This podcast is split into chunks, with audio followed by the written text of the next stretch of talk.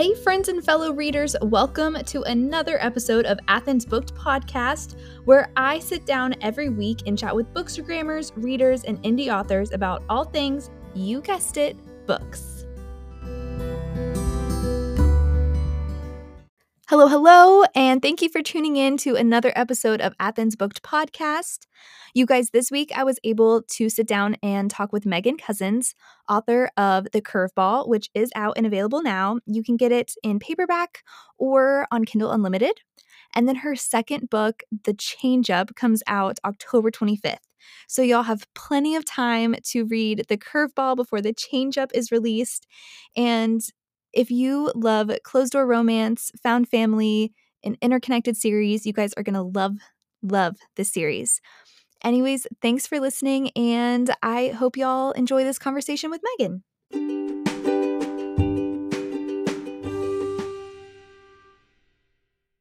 Okay, well, hello, Megan. Thank you so much for coming on the podcast to talk about your books. I'm so excited. Well, thank you. I'm I'm excited to be here and to have this opportunity to chat with you. I thank you. I can't wait to talk about, well, all of the characters, but oh my gosh.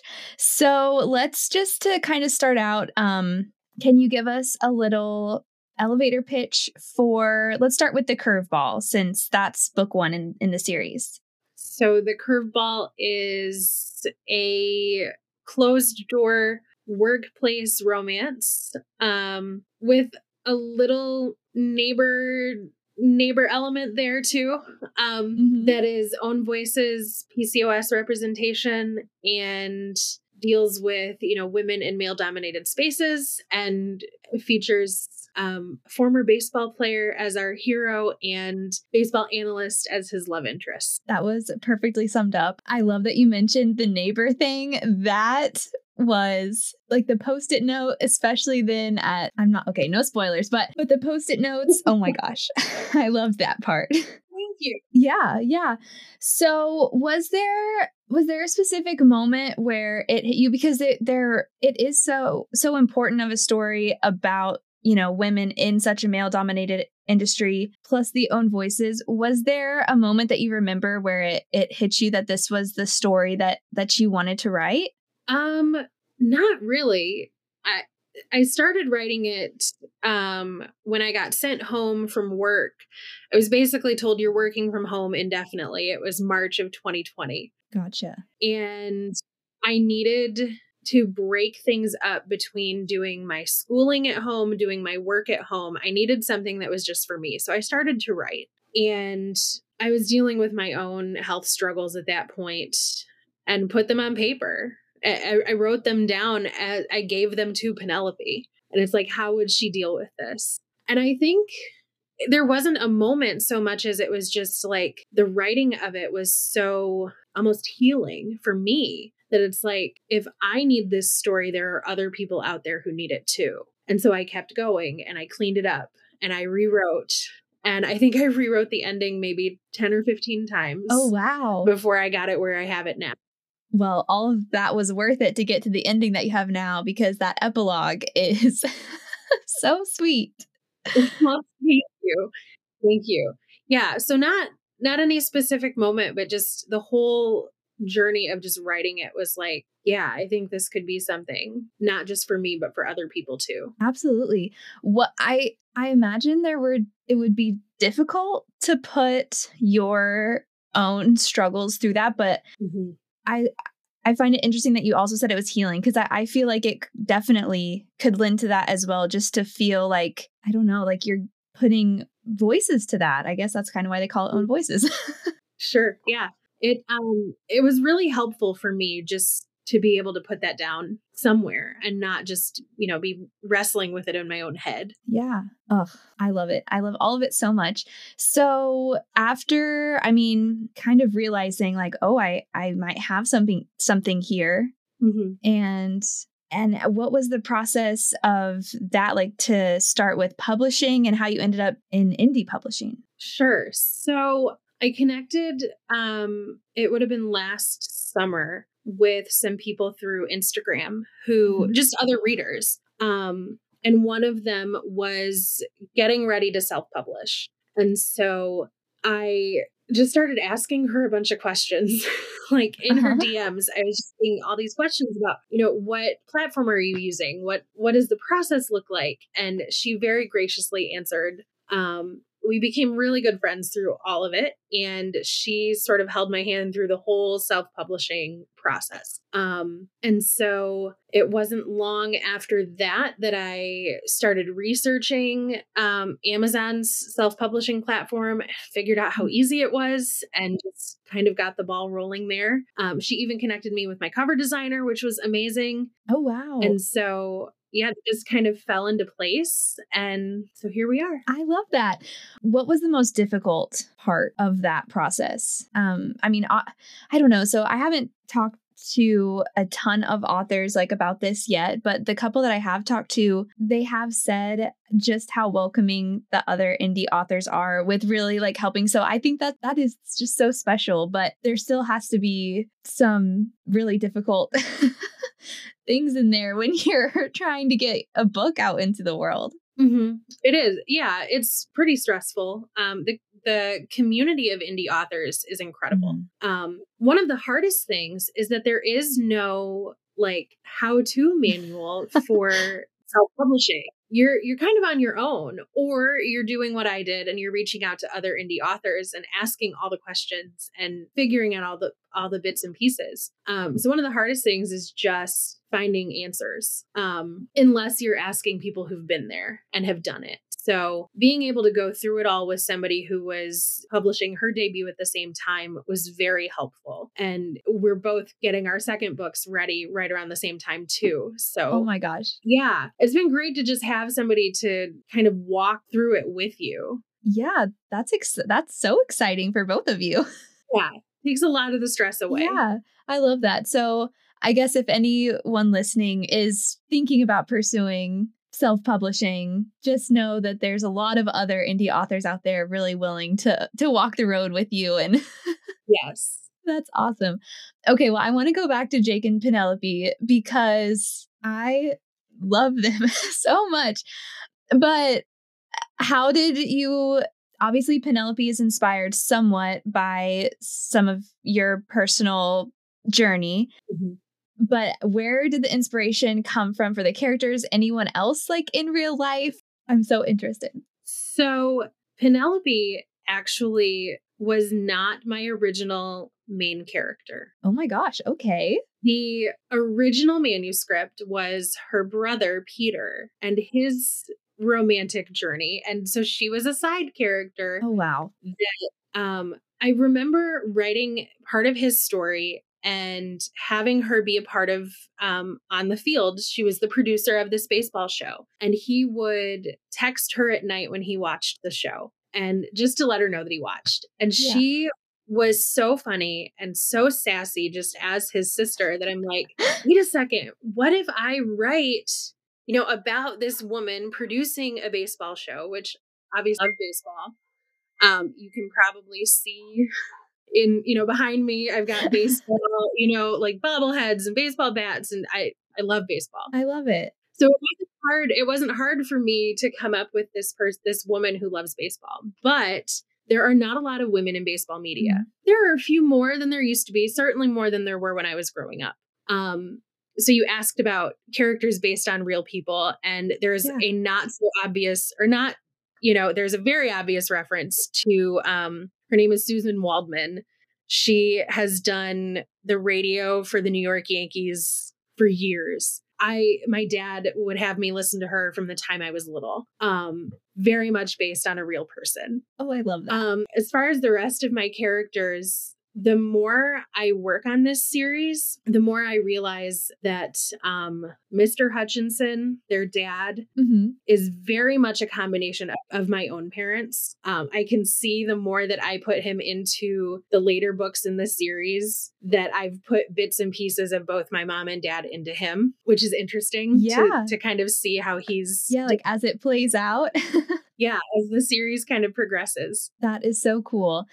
So, like, obviously, you're a huge baseball fan, which is awesome. Did you know a lot of the more of the media side, or did you have to do more research, like, into that aspect? Yeah, I I did some research into the media side just so that I was getting some of those details right. Um, like, what would a producer of a television show actually be doing? Where would she be during a broadcast? Um, what about the hosts? You know, what would their job be like during the day when they're not on set? So yeah, there was some research that went into that side of things. That's cool. Yeah, I didn't even think about that part, like where she would be during the show, mm-hmm. like in real life. And so she's also, I mean, she's not a chef, but she cooks a lot. Is that something that you do as well? Or did you also have to kind of look into like recipes and stuff like that? Because I loved having all that kind of interspersed throughout. That was fun. Well, thank you. Yeah. No, I love to cook um all the time. Cooking, mm-hmm. baking. Some of the recipes um in the curveball are things that I have made or make all the time. Some of the kitchen mishaps are based on my own kitchen mishaps. There's a banana bread debacle oh, that oh, no. we don't talk about. oh, I love that. Oh, that's funny the lim what what was it? It was the lemon bread that was supposed to be Yeah. Oh, that was so funny. Overcooked and undercooked all at the same time. And that is very much my own experience. Oh, well, that was fun. I love that that was um, something that she could kind of introduce him to, and that then became such a big part of their their relationship and just getting to do something together. Mm-hmm. And I also I also loved how this like pacing felt really quick, like, but you did such a good job of of making it seem like time was passing. Do you know what I don't know if I'm saying that right, but it felt like they mm-hmm. fell for each other really mm-hmm. quickly, but you could still see the time passing and that they, you know, they did spend almost every night together and they really were were forming like that friendship base. And so I mm-hmm. I thought that was really cool too how how well you did that of making it just you could really see them like progressing like over time, but then at the same time as a reader it felt like fast paced, I guess. Well, thank you. Yeah, I I worried about that so much of is it too quick?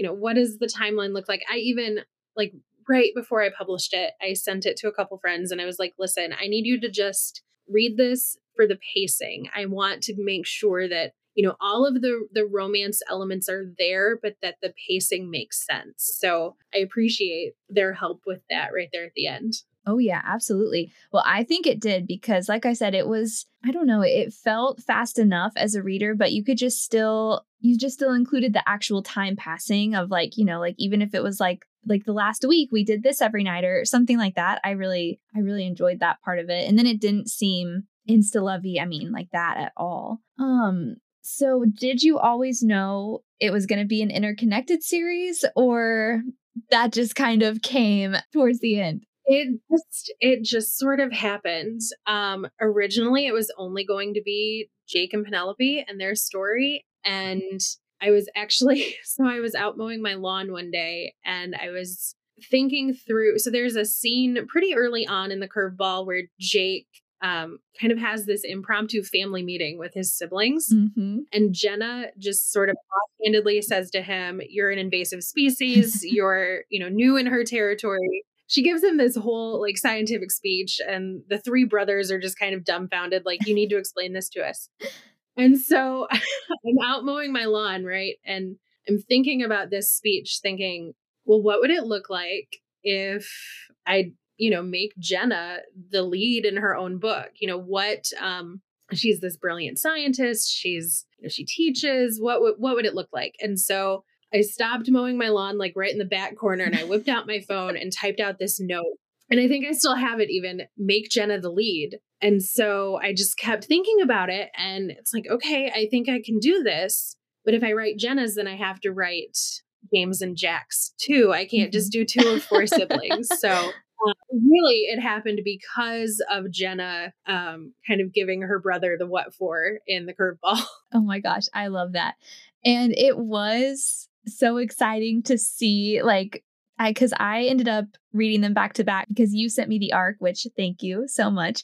So I guess before I, I jump here, oh, um, for everyone listening, the curveball is out now. It is on Kindle Unlimited. Um, and then the change up comes out in October. So let's I mean let's jump to Jenna and Marcus because they were so fun too. Can you give us just a quick pitch for for their book? Sure. Um Jenna and Marcus are best friends from college. They've known each other at this point about half their lives and they have both been selected for a summer research fellowship in Yellowstone National Park.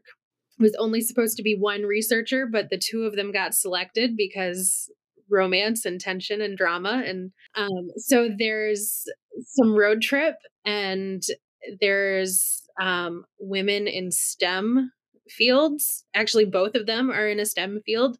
And it's just lots of mutual pining and wrestling with their feelings for each other. And of course, there's some baseball in there mm-hmm. and um, conversations about family and relationships. And then there's own voices arthritis representation as well. I loved, first of all, the road trip shenanigans. yeah. Those were so funny. And then also, I mean, obviously there was uh, some of them were like a little crazy, but uh, like stuff like that happens on road trips all the time. So that was so funny. And then I remember when I first read it or was starting to read it, I text Kristen and I was like, they've been friends for 18 years. Like that blew my mind.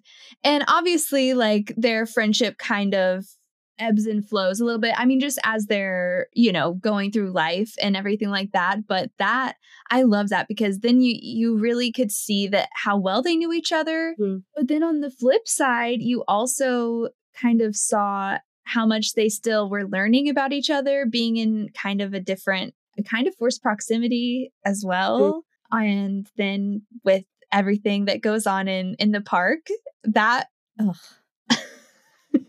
yeah, it um I I worried a little bit about, you know, this this almost 20 year friendship. Like how frustrated are people going to be that they're not getting together right away, that they're not already a couple.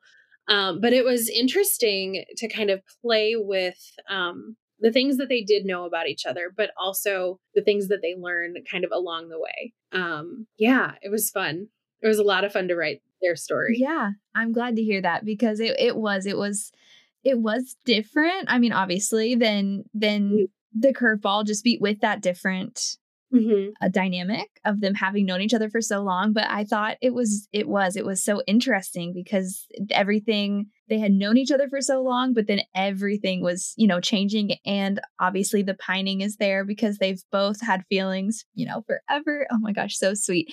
But like you mentioned they are both in stem. Mm-hmm. How was that aspect of writing it? Because there were so many um, like scientific elements and about Yellowstone Park which were was so fun. I you know, at some moments I felt like I was in the park in the anticipation for the bears. yeah. Um, I actually started writing it last summer while I was in the park. Oh, wow. So the details of the park are all as accurate as I could get them. Um, as far as like the hydrothermal features and some mm-hmm. of the geographic um, and geological things that have, you know, that are in the park. That's all to the best of my ability as accurate as I could get them. The the research fellowship I took some liberties with just kind of because you you have to in fiction sometimes. That's fair. Um the anticipation of seeing a bear in the park was my own experience in the park. Didn't see a single one the whole time I was there, and it was oh no, it was a little disappointing. And I um apparently channeled that energy into Jenna. And here we are. and here we are. Oh my gosh, that's amazing. No, I love that. Was it hard at all writing from Jake and Marcus's point of view? Definitely. Um because it can be so easy, I think, especially when I started writing the change up, I was worried am I making, you know, am I making him too much like Jake? Are the characters too similar? Oh, yeah. You know, if I'm doing their inner monologue, am I, you know, am I doing making things too similar? Um, Marcus has a rough relationship with his dad. And so, kind of figuring out, um, you know, a relationship between a father and son, you know, what does that look like? How do I get inside Marcus's head? And for that, having beta reader feedback is huge and just kind of um, getting feedback on on the male characters and the male voices was very helpful. Yeah. No that's great to have have the feedback for sure. Because mm-hmm. i imagine you know yeah on reading back that would not that it, it's i don't know what i'm trying to say. I'm trying to say you know on the read back being like is this really what a guy would think? Like almost just being too in your head about it and like questioning yeah. yourself of of that part versus like what what the book is and his I loved everything from his perspective especially because they had been friends for so long and they had feelings for each other for so long I loved getting to see his side of that and like to really understand his reasoning of why that mm-hmm nothing had happened before.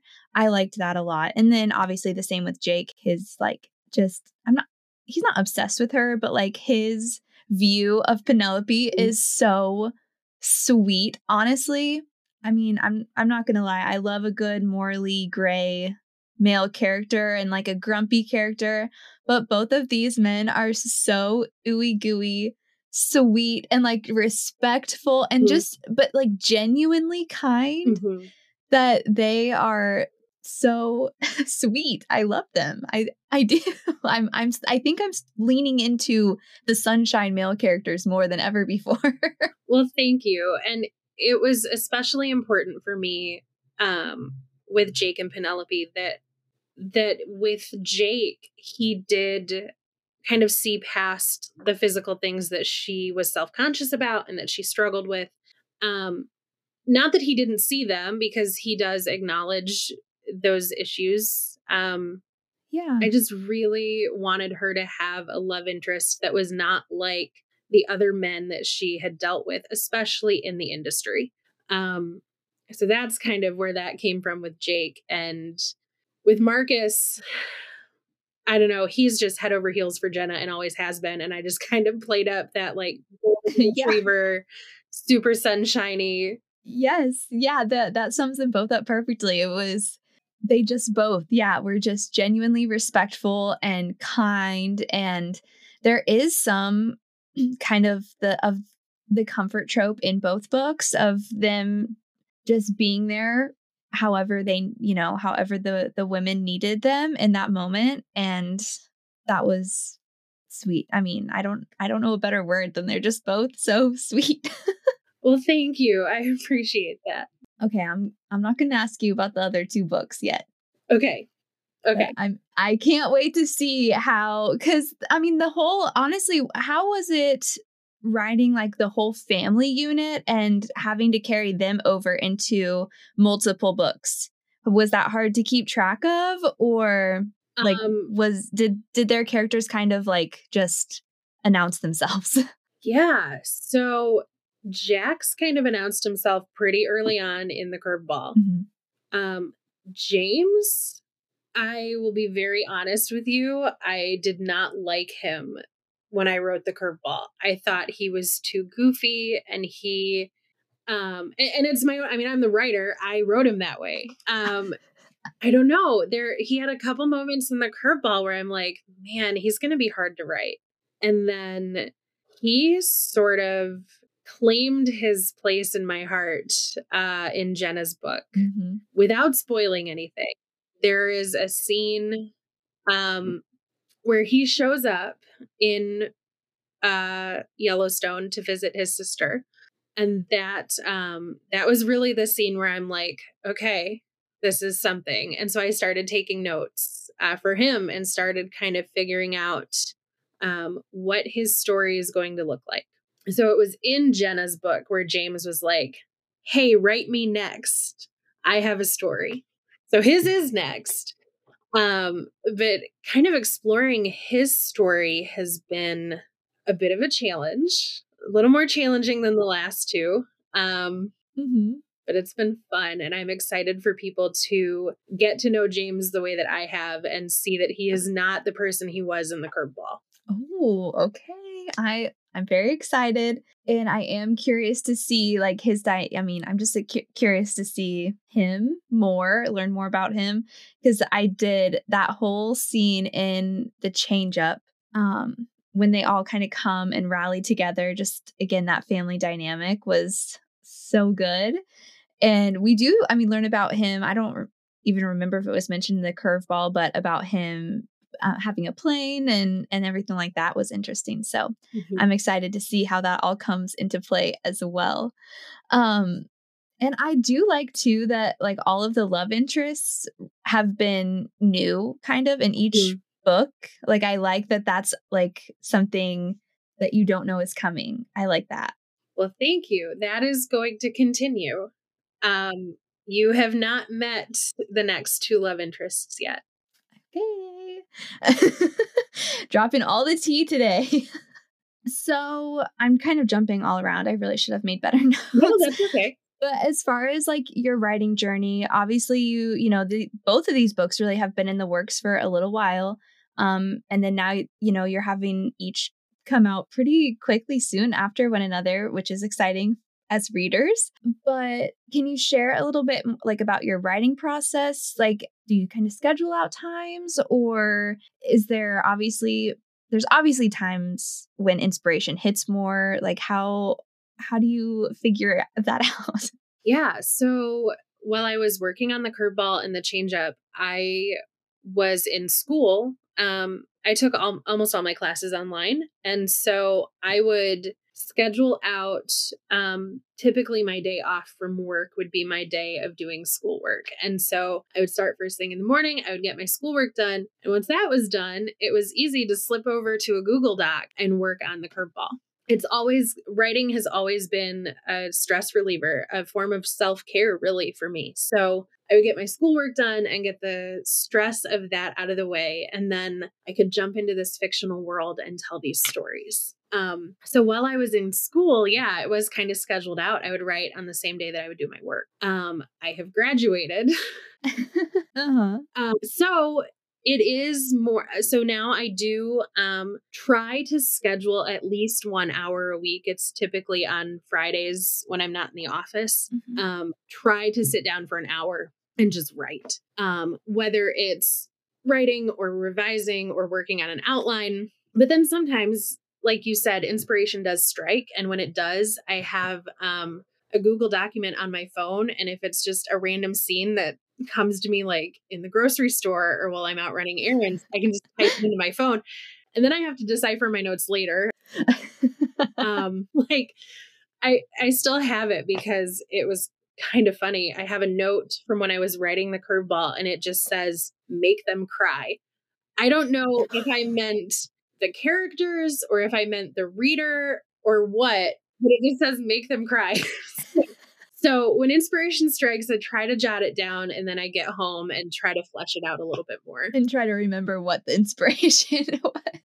oh my gosh, I love that. Oh, no. Well, I think I think that is so cool that it, you know, something that has always been like a stress reliever for you has now turned into like this whole world that you've created with like the coolest family and that's that's awesome. Thank you. Yeah, it's it's been pretty cool to watch it evolve um and grow into what it is. Yeah. Is there any because there are a few tropes in the first two books. Are there any that have been your favorite to write or that you're looking forward to write or that you would never ever write? So, I have tried a few times to write a grumpy sunshine and I don't know if it's the characters, if it's me, if it's the story. I've just never been able to do it. I I have plans, hopefully, to try again, but we'll see what happens. Um as a reader, and I think this comes from my love of You've Got Mail. As a reader, I have always loved the pen pal epistolary romance. Um Jake and Penelope were supposed to be. It started with the sticky note, mm-hmm. and it was going to be like an anonymous pen pal romance. It didn't work for them. which is fine because it did work for James. Little teaser. Uh, we can look forward to a pen pal romance in in book three. Oh my gosh. Okay. I'm trying to like rein in my excitement and not squeal into my microphone. that is going to be epic. Oh my gosh. Okay. it has been joy. It has been such a joy to see that story come together and just to know that that element has worked um, right up until I needed that reveal. So yeah, I'm feeling really good about it. Oh my gosh. Yeah, that is. Oh, okay. I'm excited. So when when does James book planning on coming out again? March. I'm I'm ho- March. Oh, okay, that's not too long. Yeah, I'm hoping for an opening day book release. So baseball comes back and James's book comes out. Oh, that's perfect. I think you you might have told me that or said that. I love that. That's going to be that's going to be perfect for this series. Oh my mm-hmm. gosh. Okay, that's exciting. So, as far as like self-publishing and Instagram, you know, you you're doing all of that by yourself, marketing and everything like that.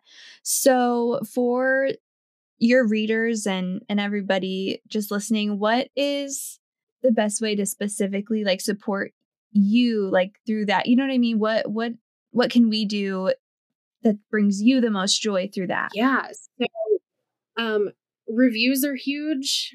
Um retail reviews especially. So Amazon reviews one of the things I've learned is they're they're a huge help for indie authors, for all authors, especially indie. Um, I'm just really bad at asking, like, hey, if you read it, go review it on Amazon.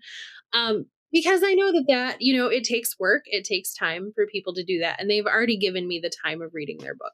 Um, but yeah, Amazon reviews, Goodreads reviews are huge. Um, I nothing brings me more joy than people like dropping me a message to say, "Hey, I read your book, I loved it," or um, the first time somebody made like a mood board or an aesthetic reel of my book, like I cried. I was like, "This oh. is." I don't know. It's like there are people not in my family that are loving this book and that um, that have connected with these words and with these characters, and it just it still blows me away to see those posts, um, especially on Instagram.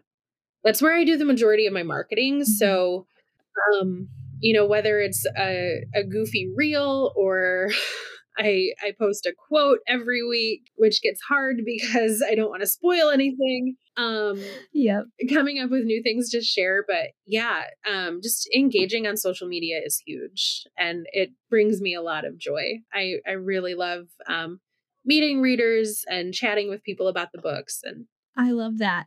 I also loved the um I think it was just a static post that you posted the other day, but it was if the characters had an Instagram. Yes.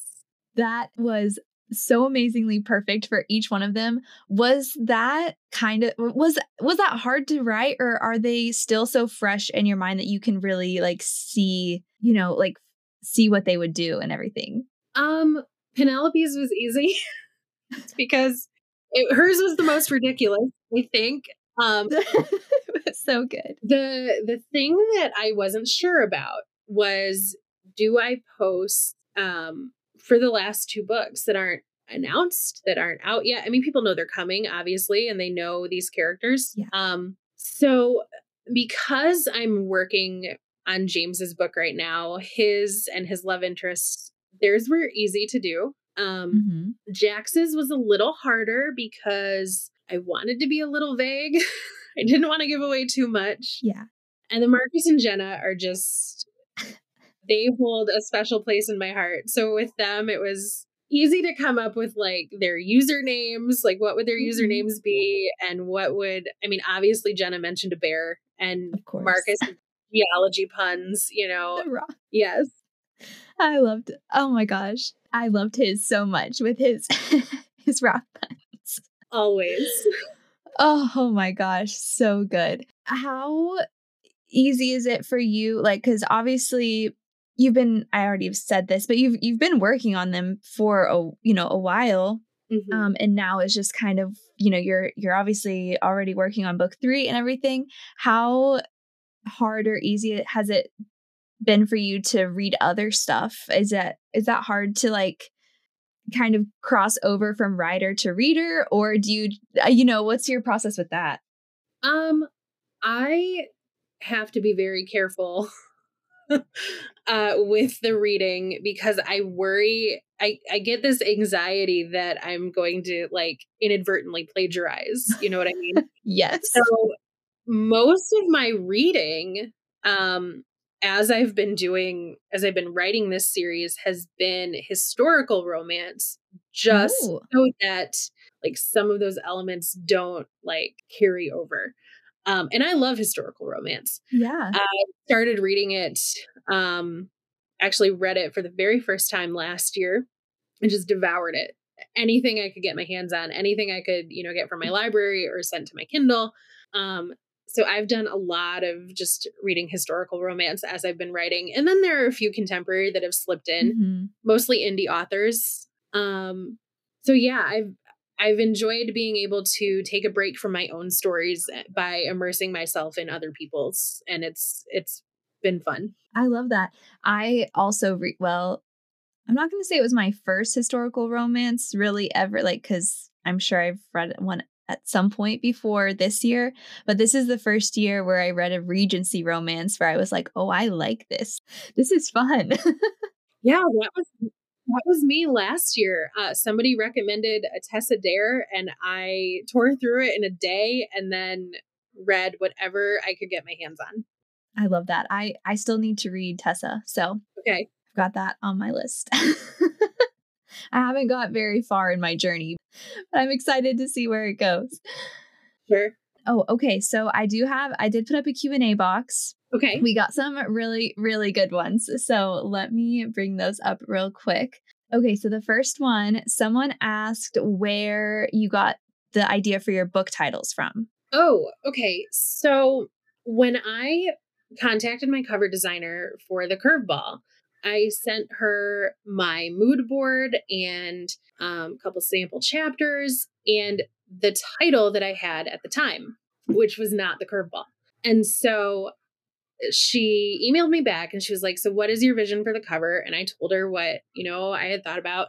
And then I get this message from her saying, So, is this a romance or is it a mystery? And I was really confused. I said, Well, what do you mean? She says, Well, your title makes it seem a little darker than the story. So, the original title um, if you've read, you have obviously read The Curveball. If anybody listening has read The Curveball, the original title of the book was supposed to be Shattered Glass. Oh. Which is the special that Penelope um not a great fit for the uh, title of a romance novel. So my cover designer was like, "All right, we got to workshop this." Um so with her help, we came up with the curveball. And the more I got thinking about it, um, as the series started to take shape, I was thinking, well, the curveball is a type of pitch, mm-hmm. wild pitches. I love it. Wild pitches as the overarching series. And so yes. then I had to think about what um, what other pitches would work as series titles. So um, Jenna and Marcus experience a big change in their relationship, in their location, the change up. Perfect. Um, the fastball doesn't really have a lot of symbolism like to the story, but it fits with wild pitches. And mm-hmm. James tends to, you know, live life to the fullest. And he is a big personality. He's like one of those 100 mile an hour fastballs, right? So he, um, his book became the fastball. And then I wasn't sure what to do for the end of the series, but there's nothing I love more than a walk off, a walk off win, whether it's a home run or a base hit or, mm-hmm. you know, that one thing that brings your team the win and closes out a game or a series. And I thought, all right, book four is going to be the walk off. So because of my cover designer, because of my cover designer helping me and and being very gracious in saying um that title doesn't work we got to wild pitches and it just kind of grew from there. And it does encapsulate everything so perfectly. And I love how you said with book four, how that is, Mm-hmm. Like you said, it kind of signals the end. That's perfect. Oh my gosh. Okay, well, question two was who you would fan cast for your book characters in a screen adaptation. That, that one might be really hard off the top. It's a hard question. Um, if they don't all have to be actors, Perfect. Nope. um, I've always envisioned Jake DeGrom as Jake. He's a pitcher for the Mets. Okay. And then, oh, I can't think of her name, but I've had a few people tell me there's a, a woman who I'll have to look her up. She's currently on NCIS, which is one of my favorite shows, Ooh. who I think would be a great Penelope. She's sassy and funny, and I'm looking her up so that I can get her name right. Um, um Katrina Law. Oh, okay. Her name is Katrina Law. She's Hallmark movies, and now she's on NCIS, which, like I said, one of my favorite shows. I think she'd be a great Penelope. Um, oh, Marcus and Jenna. I'm gonna skip Marcus and Jenna Okay, that's fair. and go to James, who I've always envisioned as um, Kevin McGarry. He's a Hallmark actor. He's done a few of my favorite shows and movies, and I just feel I, I actually watched um, one of his Christmas movies, and the whole time I'm watching it, I'm thinking, "Oh, that's James. I love that. On that is James Hutchins." I love it. No, honestly, as I was reading both books, I I was like, I'm I'm reading a Hallmark movie right now. Like so I love that. It's fitting. Well, thank you. I appreciate that. Um, I haven't really thought about Jax all that much, which I probably shouldn't say. Um, and to be honest, like Jenna and Marcus, I haven't really thought about fan cast for them. Sorry. No, I I am the worst at fan casting. Like everybody that can do that on Oh, I know. BookTok and Instagram, I'm like, this is a special skill. I can't do it. It is. No, I can't either. Um, in fact, the ones I gave you were all also like suggested to me, and then the power of, with the exception of James, um, and it's like the power of suggestion. Now it's in my head, like, oh yeah, they they would be great as. Okay, so next question was your process for publishing, which we talked about a little bit already. Um, but then second part of that question was what made you go for it? Was it just having that person there to kind of walk you through it, or was there another motivation? Um, yeah. So originally, I was just going to take the curveball, then called Shattered Glass, and just tuck it away, um, and not not do anything with it. And then I read some own voices romance for the very first time and saw, you know, these lead characters with chronic pain or with anxiety and kind of seeing, you know, they were all indie authors at the time and seeing these on the page um was like, yeah, I think I could maybe do something with this. And then my friend Lindsay, who was publishing at the same time, um, I was telling her a little bit about the story, and she really gave me the push that I needed.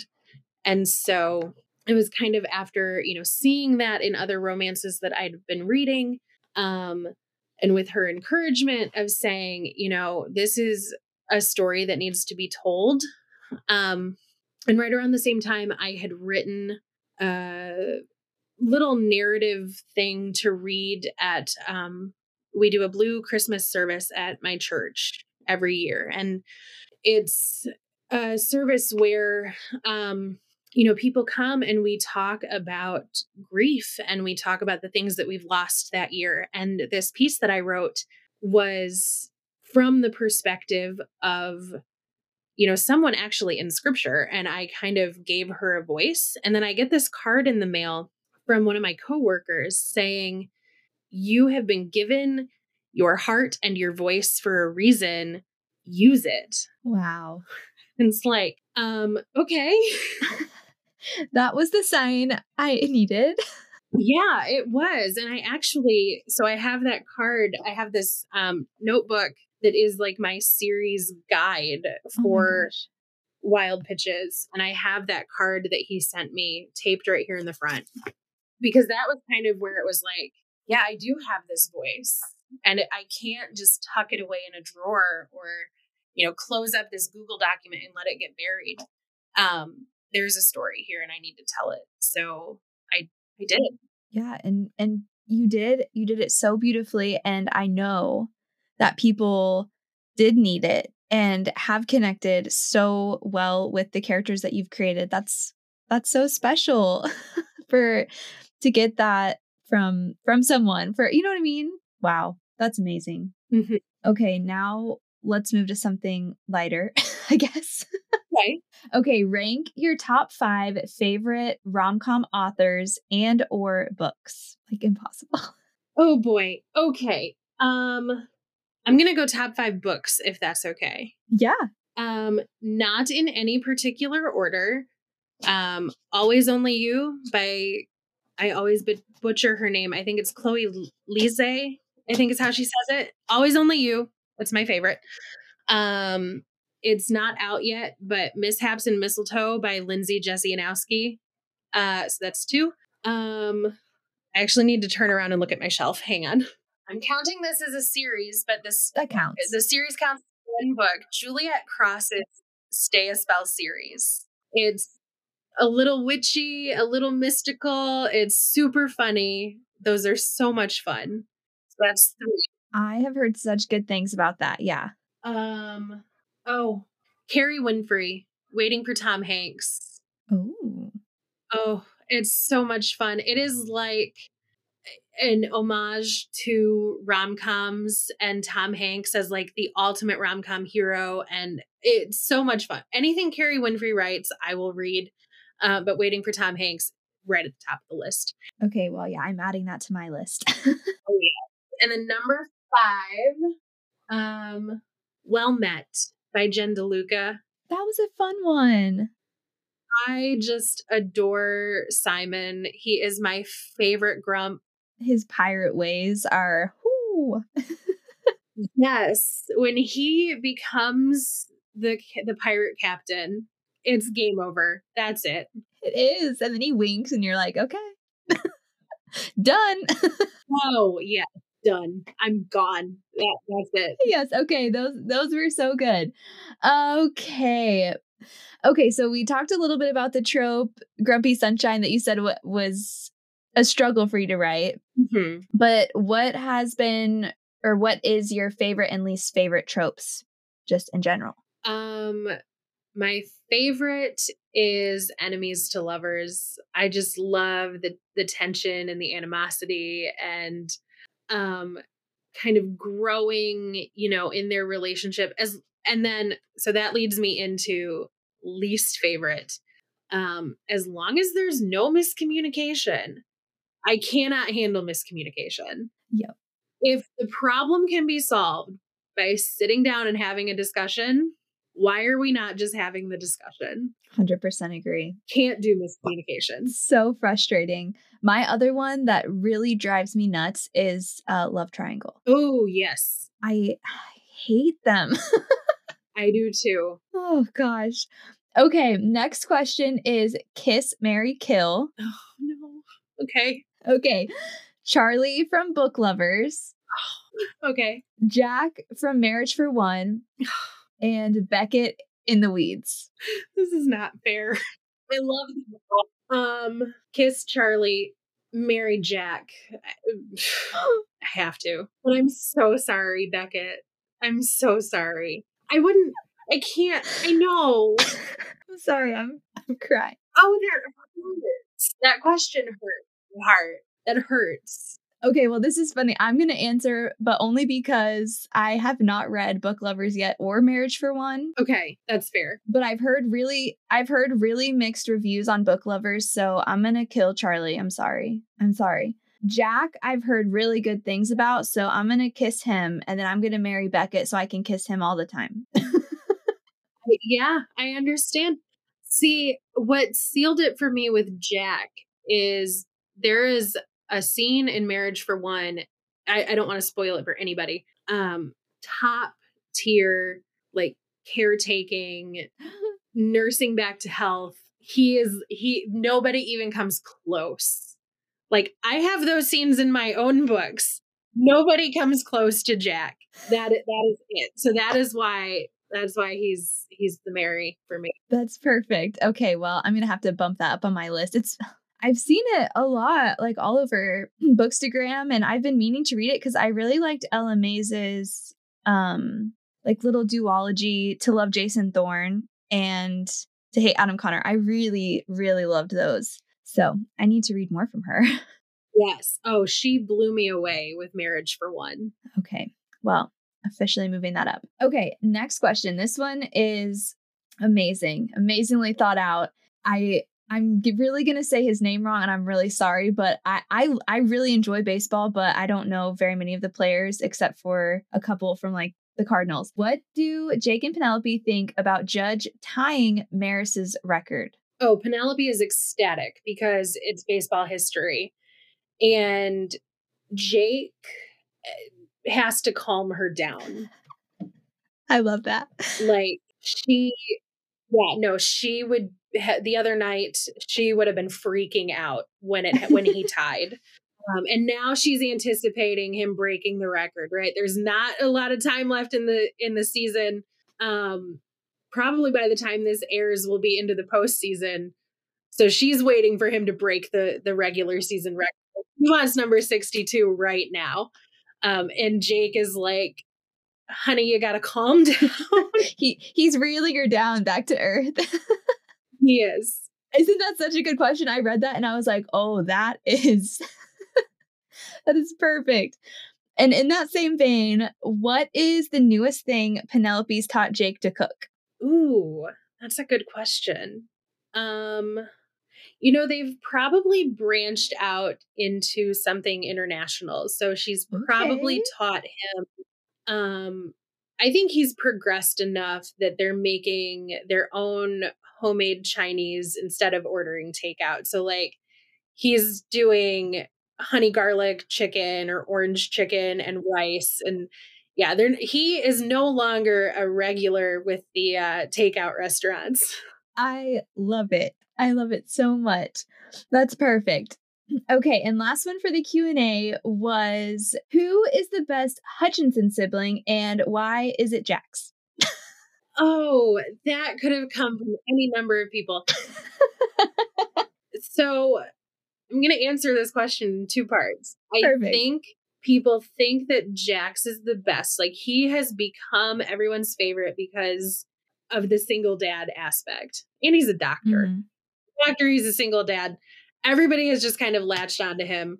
Um as the writer, um I would say that the best character is James, even though you haven't read his book yet. I I think you're going to be blown away by James. Still still have all the love in the world for Jax, but um he's got some competition. Oh my gosh. I'm so excited. I'm so excited for you. So, yeah, so when this airs, the change up will be just a couple days away from release. So, Yep. So excited for people to get their hands on Marcus and Jenna and plenty of time to read the curveball before then. Mm-hmm. Um, before we go, can you give us a little out of context quote anything about book three?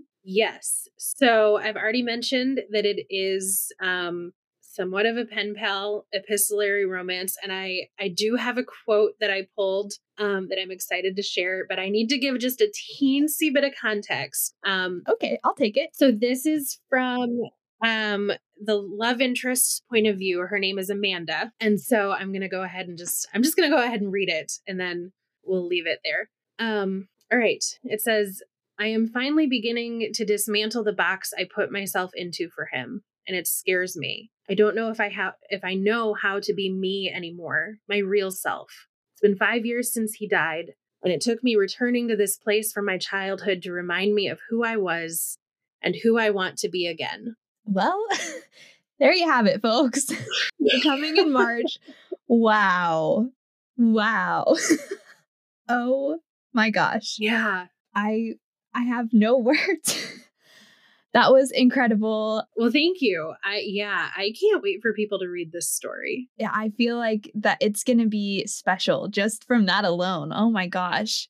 Well, thank you for sharing. I feel like I got so much more information, especially about James, than I could have ever hoped for. no, we're Thank you so much. I have loved talking with you. And is there you can shamelessly plug yourself here is what have you got going on where where can people find you? Um Instagram and TikTok I am at author Megan Cousins. Um Twitter where I'm a little less active is at Meg underscore M Cuz C U Z Z. I am there on Twitter. I do a little bit, uh, not as much. And then um, Megan Cousins author on Facebook. So yeah, social media. I'm most active on Instagram though. So just follow me on Instagram. And yeah, that's about it.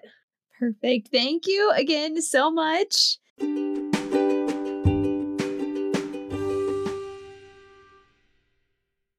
Well, there you have it, folks. Another amazing conversation with a truly incredible author. And, you know, I hope we were able to give you a few book recommendations to check out. I am fully embracing the fact that my podcast probably means your TBR will hate me. I, I will take that burden upon myself. Um, but don't forget that you have plenty of time to read The Curveball before the change up comes out later this month. And thank you guys again so much for listening. Make sure you tune in next week because we're going to have another episode featuring a new author. Thanks so much for listening to another episode of Athens Booked Podcast. Make sure you hit subscribe or follow so you don't miss any of the amazing upcoming episodes we're going to have. We will have exclusive interviews with indie authors as well as chat with bookstagrammers to bring you the very best book recommendations. You can also find me on Instagram or TikTok at Athens Booked. And you can sign up for my newsletter at www.athensbooked.com so you get all the notifications for everything that we've got coming up. Thank you.